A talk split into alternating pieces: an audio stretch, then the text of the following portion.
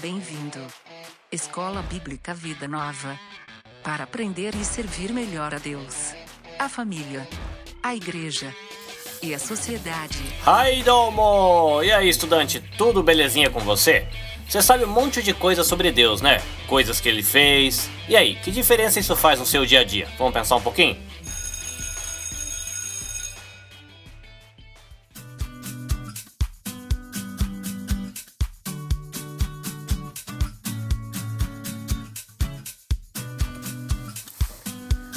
De férias aqui no Escola Bíblica Vida Nova, mas não é tempo da gente ficar sem refletir e aprender sobre Deus e a sua palavra.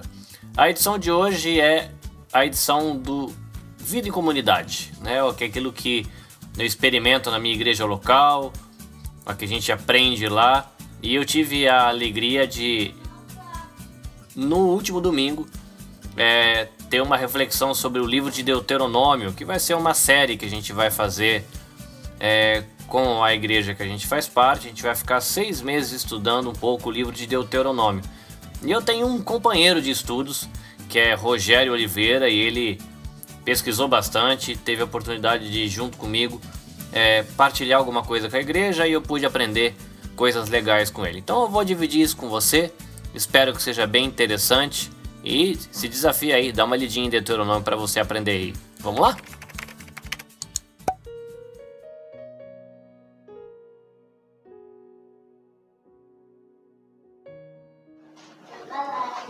Boa 5h59, boa tarde. Depois das 6 pode falar boa noite, né?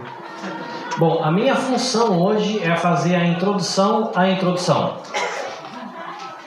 Você que está caminhando com a gente já há algum tempo, você talvez se lembre de que alguns meses atrás, talvez há vários meses atrás, a gente fez uma série de estudos olhando a vida de alguns reis. Não todos os reis que tem na Bíblia, mas de alguns que chamavam atenção por coisas muito legais que eles fizeram, por coisas muito ruins que eles fizeram.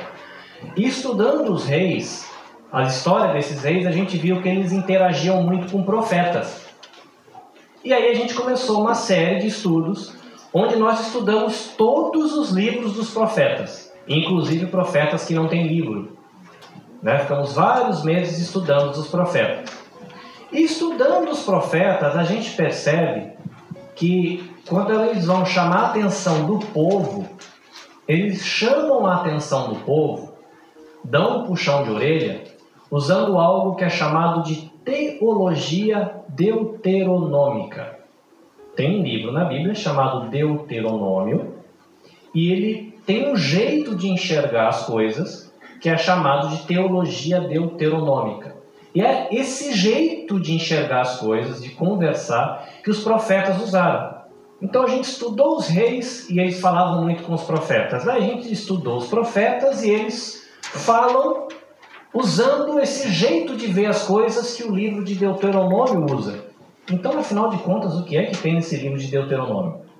E é isso que a gente se propõe a fazer no primeiro semestre desse ano.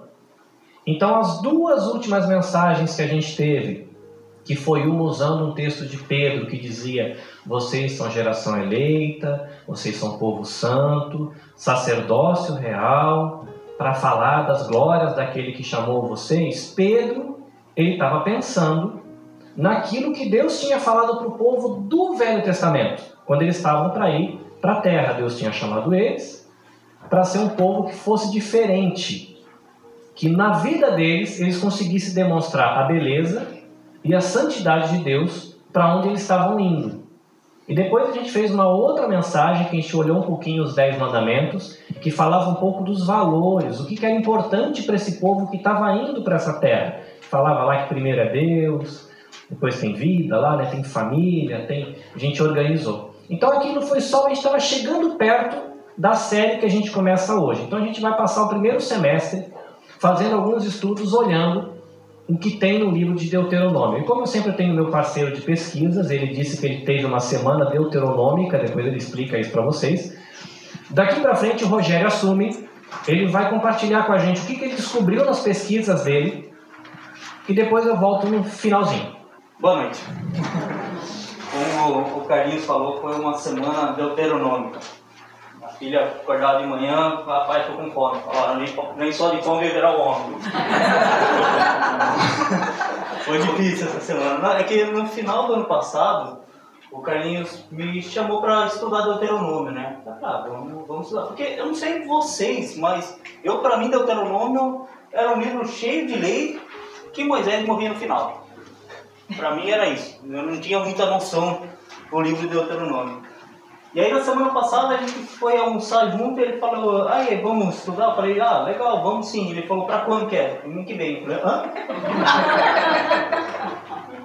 aí eu espero que eu consiga passar alguma coisa para vocês. Então vamos lá, Deuteronômio. É...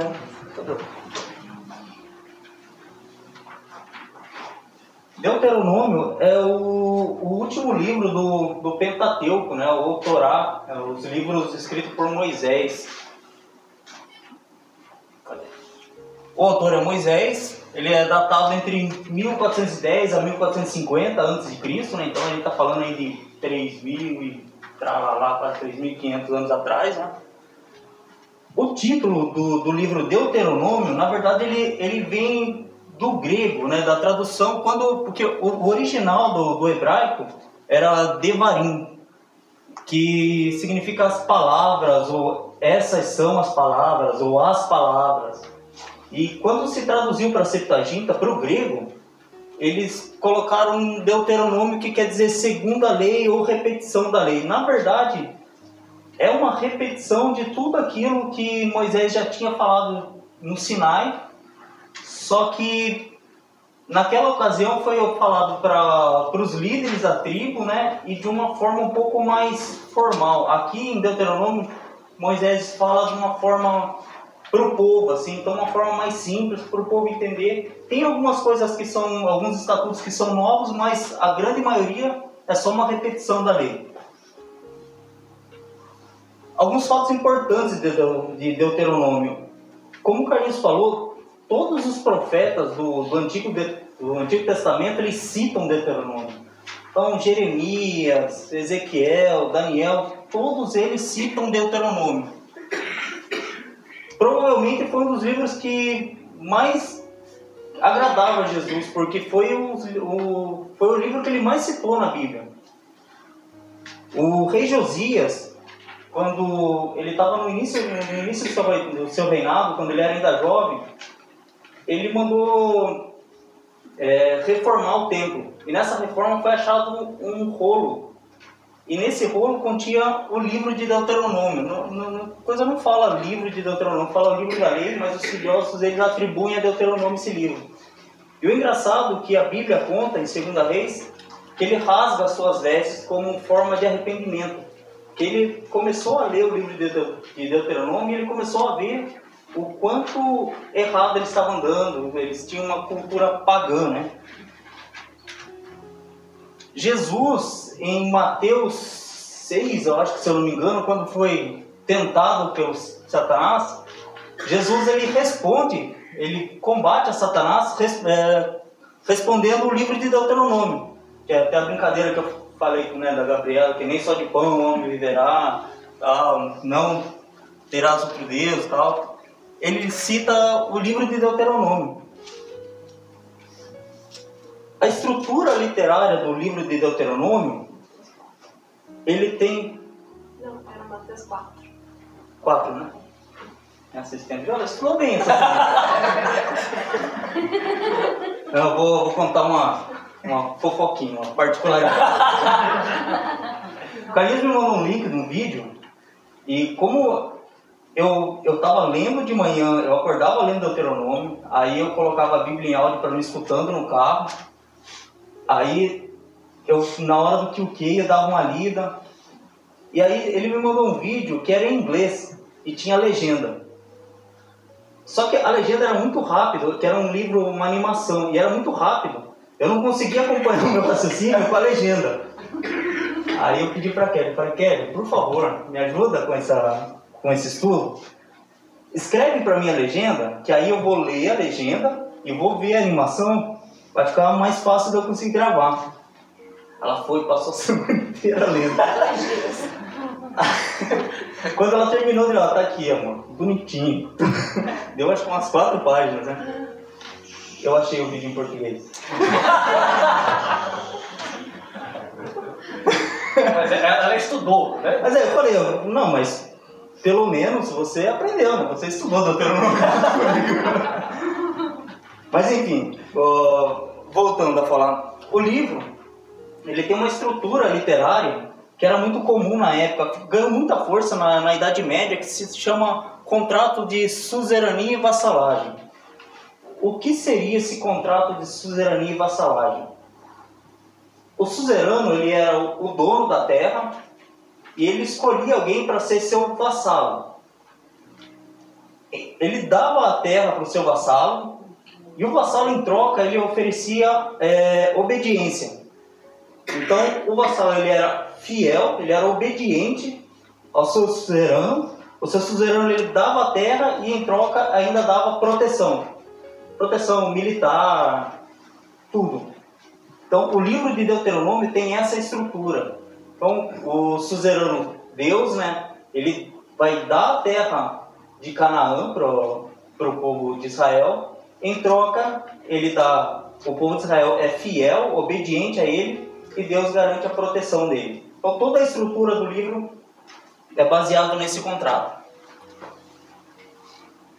Então, um contexto histórico, só para a gente situar no tempo, né? Então, o, o livro de Deuteronômio, ele está depois né, que sai do Egito, o povo passa os 40 anos no deserto e ele, o livro ele foi escrito às margens do Jordão, já na entrada para a Terra Prometida. Então, assim, o povo está bem próximo de entrar.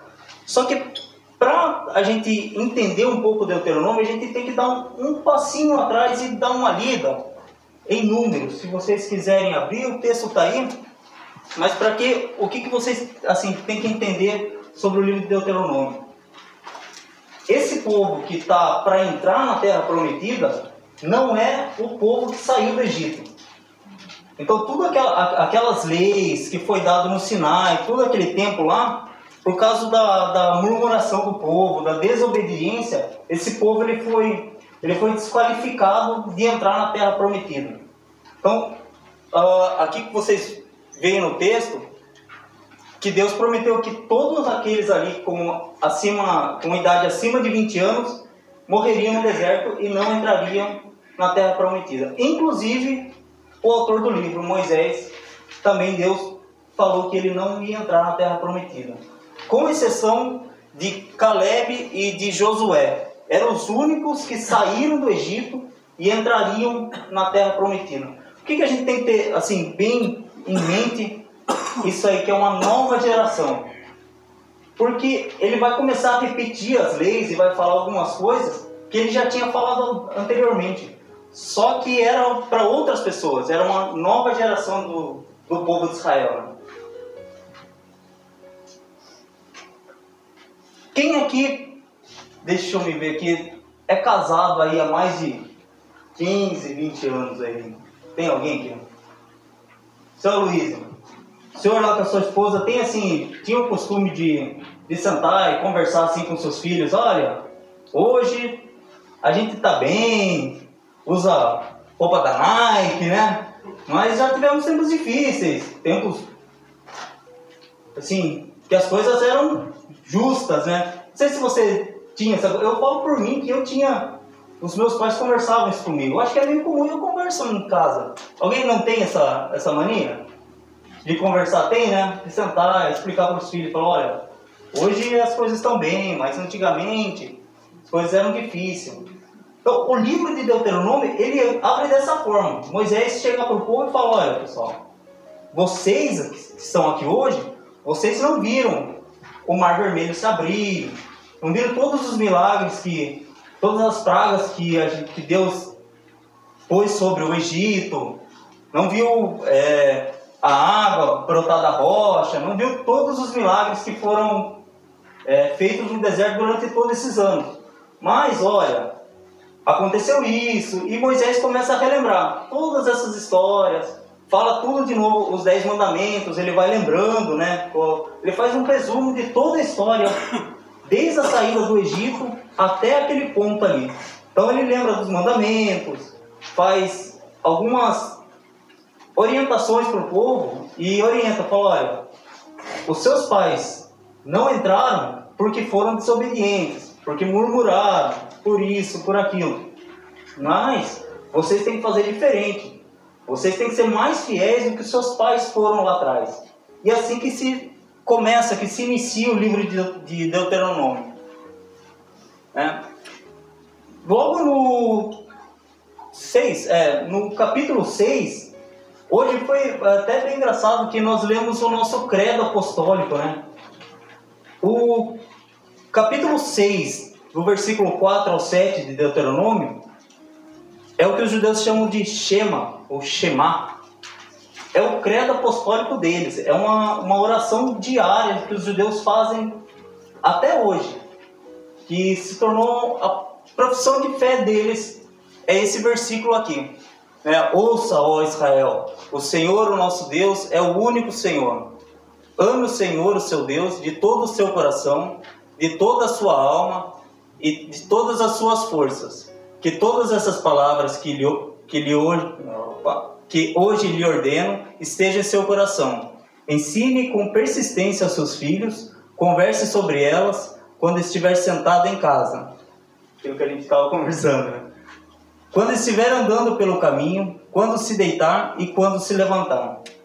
Esse, eu até deixei grifado, ouça ele tem um significado muito maior assim do que simplesmente ouvir assim. Ele tem um significado de obediência mesmo. Ouve, mas me obedece, né? E ame o Senhor, ele tem muito mais do que simplesmente amar, mas um significado de devoção mesmo, né? Então, é... por que que Deus queria isso? Porque ele queria que o... aquele povo, como o Carlos falou, é, fosse, é, era uma geração eleita, né? era para ser um povo diferente de todos os povos da terra. Então, esse era o plano de Deus para aquele povo. O... o outro ponto assim do, do Shema é relação à justiça e à sabedoria de Deus, né? Então, lá no Monte Sinai, Deus fala para o povo: reino de sacerdotes, que aquele povo seria um povo de sacerdotes. Então era essa a, a ideia de que, do que Deus queria para o povo de Israel. Né? E aí o livro segue, ele dá sequência no livro, aí começam as leis que eu falava que eu não entendia nada, eu achava meio, umas leis meio absurdas, meio estranha, né? Aí começa, ele começa a, a ir falando das leis, ele do do capítulo 12 ao, ao capítulo 16, ele fala da adoração de Israel, que Israel deve construir um templo central para adorar o Deus, para fazer sacrifício, para para prestar culto a, a, a, esse Deus. E o que o livro de Deuteronômio ele pega bem em cima, assim, ele enfatiza bastante, é a relação do monoteísmo, né? do único Deus uh, do versículo do capítulo 16 ao capítulo 18, ele continua as leis falando sobre os, todos os que estão debaixo da, da, da lei do, da lei de Deus, né? Inclusive os anciãos, os sacerdotes. Por que, que Deus fala isso que até os anciões e os sacerdotes estão debaixo da lei? Porque o, o povo vizinho ali os reis eles eram tidos como divindades. Então eles estavam acima da lei. Deus coloca todo mundo debaixo da lei e ele fala que ele vai levantar profeta e que todos os reis estão abaixo desses, desses profetas. Continuando, ele dá no capítulo 19 ao capítulo 26, ele tem leis civis acerca de, do, do casamento, da família, dos negócios, né? é, também da justiça social, das, do sistema legal, de como eles devem proteger o, os estrangeiros, as viúvas, os órfãos e mais algumas leis sobre adoração. Aí, uma coisa que eu estudando percebi assim, porque começa a ver as leis assim, tem lá uma lei. Se você encontrar um passarinho, um ninho de passarinho, você pode ficar com os filhotes, mas não fica com a mãe. Aí ficava pensando, falei, negócio estranho, né? Aí o, tem uma lei lá que o, você tinha que separar 10% do seu, do, do seu 10% do, do que você ganhava no ano para levar no altar. E a cada três anos você separava 10% para dar para os estrangeiros, para os viúvas, para os órfãos. Aí eu, ficava, eu, eu tipo, não entendia muito bem. Só que quando você começa a olhar, é, olhar essas coisas comparado à nossa lei de hoje, a gente acha bem estranho, né? Só que comparado aos povos vizinhos, a gente começa a entender e começa a fazer sentido, né? Que Deus realmente ele queria que o povo de Israel fosse assim um tivesse o ápice assim da, da, da justiça, da, da, mesmo da justiça de, de Deus, né? Fosse um povo justo perante os olhos de todos os povos ali. Aí a gente comparando com essas, com essa, com esse povo vizinho, a gente começa a entender essas leis que a gente acha violentas, né? Fala de apedrejamento, fala algumas coisas assim, e a gente começa a entender e fica um pouco mais claro, né? Aí no final do, do 27 ao 34, ele vem um desafio pro, pro, pro povo de Israel, né? Um, ele, na verdade é um aviso e um ultimato. É, se Israel ouvir todas essas leis e cumprir, for fiel, Deus promete muitas bênçãos. Tem muitas bênçãos que Deus promete nesse livro para aquele povo. Porém, ao contrário, se o povo não escolher, é, não cumprir as suas leis, Deus promete um monte de praga, doença, fome e exílio, né? O, o livro de Gênesis, Êxodo, Levítico e Número quando a gente começa a analisar os quatro primeiros livros de Moisés, a gente vê que é Deus que escolhe o povo. Deus vai, escolhe aquele povo para ser o seu povo. Quando chega em Deuteronômio, Deus fala: agora a decisão é sua. Você que tem que escolher quem é o seu Deus. Qual é o Deus que vocês vão adorar? Eles prometem, ele promete bênçãos se escolher o, povo, o Deus de Israel e maldição caso não cumpra as suas leis. Né? E aí continua no 31 e no 34, o Moisés faz um poema de, de advertência de bênção final, um cântico de Moisés, ele sobe no morro e morre.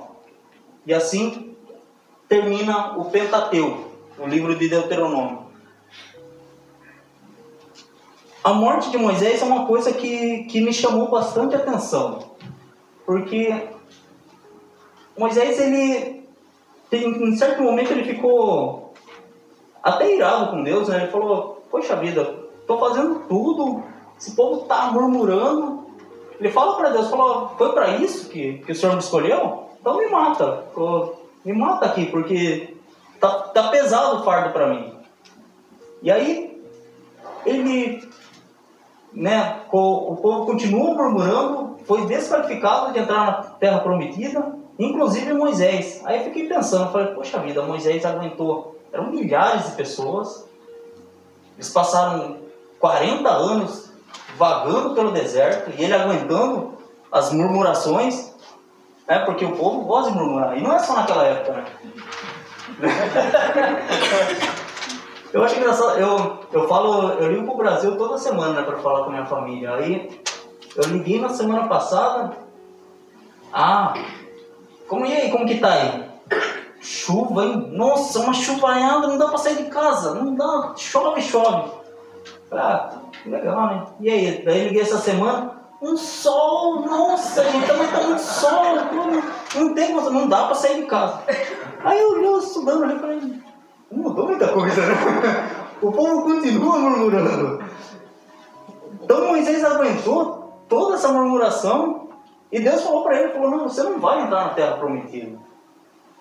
Usou ele para fazer milagres, ele subiu no monte, é, recebeu os dez mandamentos, né? E não ia entrar. Eu fiquei pensando, falei, poxa vida, voltar um. Essa, esse aqui é, o, é a visão do Monte. É, no- é, nossa, me fugiu o nome desse monte que Moisés sobe. Aquele lá. É, é o que. o que tá no final do. Da, do- isso, esse mesmo. Isso. Aí Moisés sobe e ele essa é a vista da, da, da terra prometida. É bem. Cadê o. É bem no final aqui, né? Que a Bíblia fala, olhe para o, para o norte, olhe para o sul, para o leste, para o oeste. Então é essa visão que Moisés teve da terra prometida e não entrou.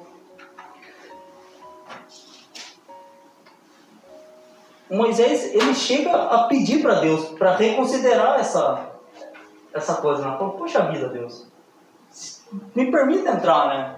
Em Deuteronômio 3:25, deixe-me atravessar, eu te suplico. Então ele suplicou a Deus para entrar na Terra Prometida. E qual foi a resposta de Deus? Basta, não me fale mais sobre isso. E aí eu fiquei pensando, falei, poxa vida, né?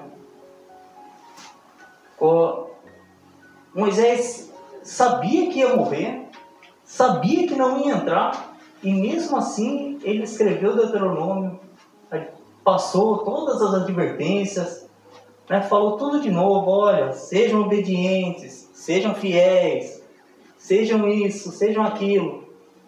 Mesmo sabendo que no final do livro ele sabia que o povo não ia cumprir. E mesmo assim, ele foi lá e advertiu o povo, né? Ou Exortizou o povo. Aí eu fico pensando, falei, poxa vida, não sei vocês, mas não sei se eu teria essa paciência de Moisés. Não. Você acha? Falar, ah, eu não vou entrar mesmo, pô, porque, né? Eu não vou entrar, eu vou morrer. Já, Moisés já estava com 120 anos. Eu não sei vocês, mas eu fiquei pensando, eu acho que eu abriria mão disso aí, eu não entraria. Eu não, não, não perderia trabalho para escrever o, livro de Deuteronômio para o povo. Mas Moisés não, Moisés continuou sendo. Aí você vê como ele era um paizão, né? Um paizão mesmo, um pastor, eu acho que, que não se viu na Bíblia. E Moisés morre e é o fim do, do, do, do coisa. É, depois disso, eles entram na Terra Prometida, mas quem assume é Josué. E aí a gente vê essas leis, né, como eu falei, era do povo antigo, do mundo que ficou mais de 3.400 anos atrás. E para hoje, o que será que a gente consegue tirar dessa, dessa, do livro de Deuteronômio para hoje, né, para hoje em dia? Aí eu coloquei algumas coisas que a gente pode tirar do livro de, do, de Deuteronômio. Que as bênçãos na sua vida muitas vezes dependem da sua obediência. Porque mesmo depois de tudo, Deus promete bênçãos para eles. Né?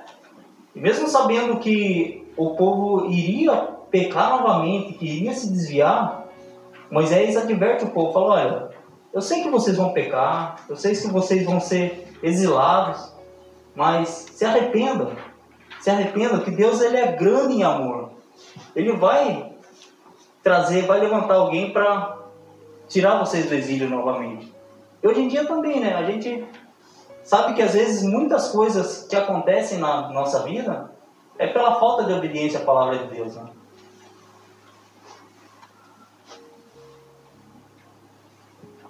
Ao ser tentado, Jesus usou Deuteronômio. Eu acho que a gente, assim, como a gente vive num mundo cercado de pecado, a gente acorda com pecado, dorme com pecado, a gente tem experiências ruins, está cercado de experiências ruins durante o dia todo, né? Então acho que assim é uma luta muito. Tem um, um, uma música que às vezes eu vou ouvindo fala: Eu escolho Deus, hoje eu escolho Deus. E você tem que escolher Deus todos os dias, né? Porque o, o mal, o pecado, ele está ali a todo momento te tentando. Está querendo fazer você pecar, tá querendo fazer você cair a todo momento. E a todo momento você tem que fazer uma escolha na sua vida. Como o povo fez a escolha lá atrás. Todo momento a gente deve pensar e fazer uma escolha. Eu vou escolher agradar a Deus ou eu vou escolher a não agradar a Deus, a desagradar a Deus, né? Essa escolha é uma escolha diária na nossa vida, né? na vida da gente. Uma outra coisa que eu, olhando o livro de Deuteronômio, é a gente aprender a olhar o passado, né? A ver quanto Deus já fez pra, pela nossa vida, quanto Deus faz hoje em dia e quanto Deus ainda tem para nossa vida, né? Como Ele tem conduzido a nossa vida.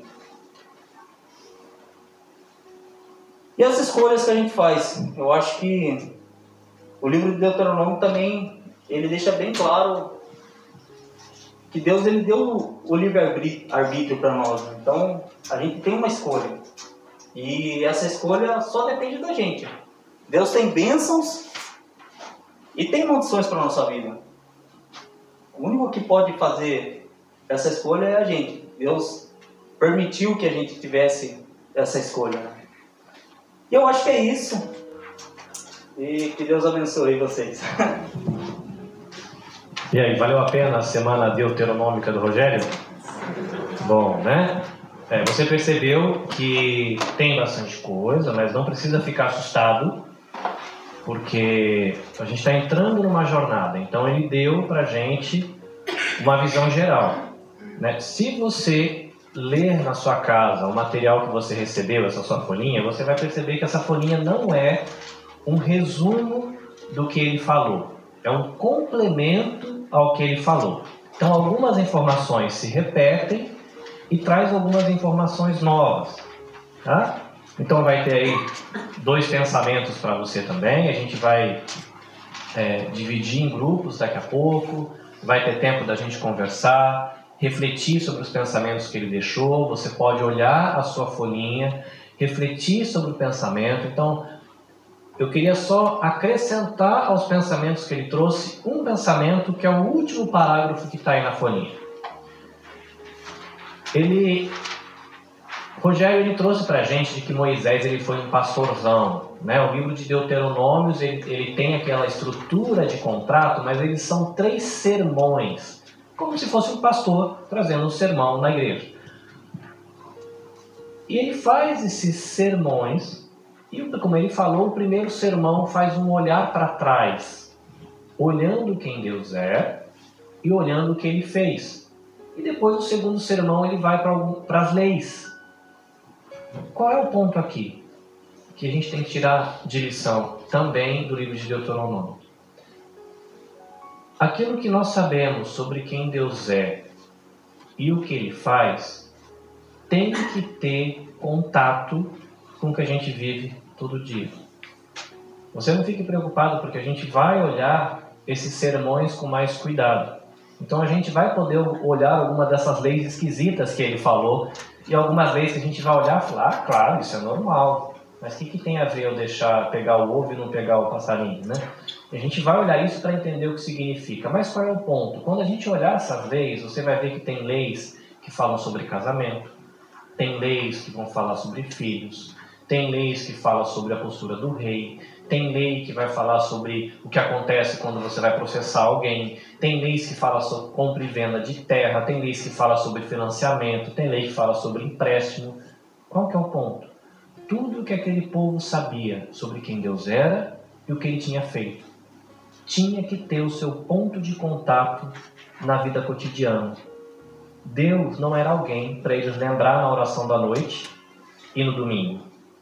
Deus era alguém presente o tempo todo na vida deles, tá? Então, eu vou passar para a Elisa, ela vai ajudar a gente a dividir em grupos, a gente vai ter um bom tempo para conversar, mas tenha isso em mente, né? Você viu um panorama, conversa um pouco no grupo sobre aqui lições bíblicas que ele deixou, algo que te chamou a atenção. Pergunte para você mesmo, se você quiser compartilha aquilo que você vive como povo de Deus. O povo, lembra daquele Shema Israel que ele falou? Ó oh, Israel, escute, eu sou o Senhor teu Deus que te tirou da terra da escravidão. Esse versículo ele fala duas coisas: quem Deus é e quem você era. Para a gente hoje seria: ó, oh, escute, igreja, vida nova. Eu sou o Senhor, o teu Deus, que tirei você do reino da escravidão do pecado. Então me ame de todo o coração, de toda a sua alma de todo o entendimento. E a gente, igreja, pergunta para Deus: Deus, como é que eu faço isso? Aí Deus ele vai falar para a gente: tudo aquilo que eu sou e o que eu fiz vai ter que ter ponto de contato nas coisas que você faz desde de manhã até de noite. Então vamos ver aqui o que tem. E a gente vai olhar isso com o tempo. Para a sua jornada ficar melhor, nós seremos seis meses andando com Deuteronômio e vendo os sermões de Moisés no livro de Deuteronômio. Se desafia a ler. Quem sabe vai falar, olha, eu vou ler, são 34 capítulos? 40 capítulos? 30, 34 capítulos? Coloca de repente um por dia, um a cada dois dias. Em seis meses você vai conseguir ler pelo menos ele três vezes, vai conhecer um pouco melhor o livro. Se você não gosta de ler, não tem problema, faz como ele.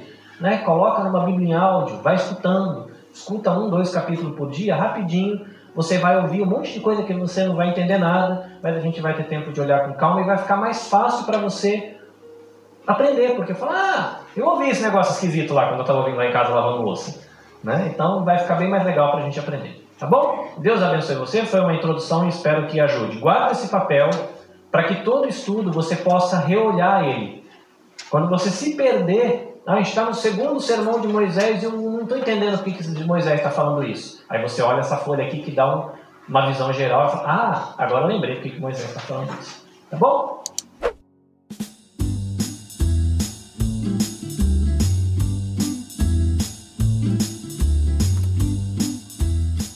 Muito bom, né? Mais uma edição aí do Vida em Comunidade, uma introdução ao livro de Deuteronômio com a participação mega super especial de Rogério Oliveira, meu companheiro de pesquisas, estudos e cafezinhos também.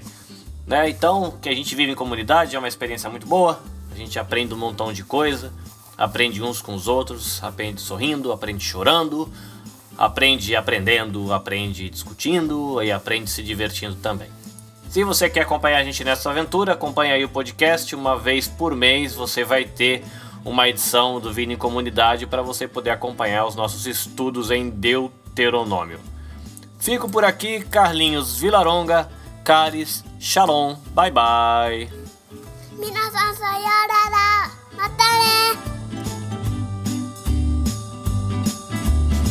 Esforce-se sempre para receber a aprovação do Deus a quem você serve. Seja um bom trabalhador, que não tem de que se envergonhar e que ensina corretamente a palavra da verdade. Segunda carta de Paulo para Timóteo, capítulo 2, versículo 15.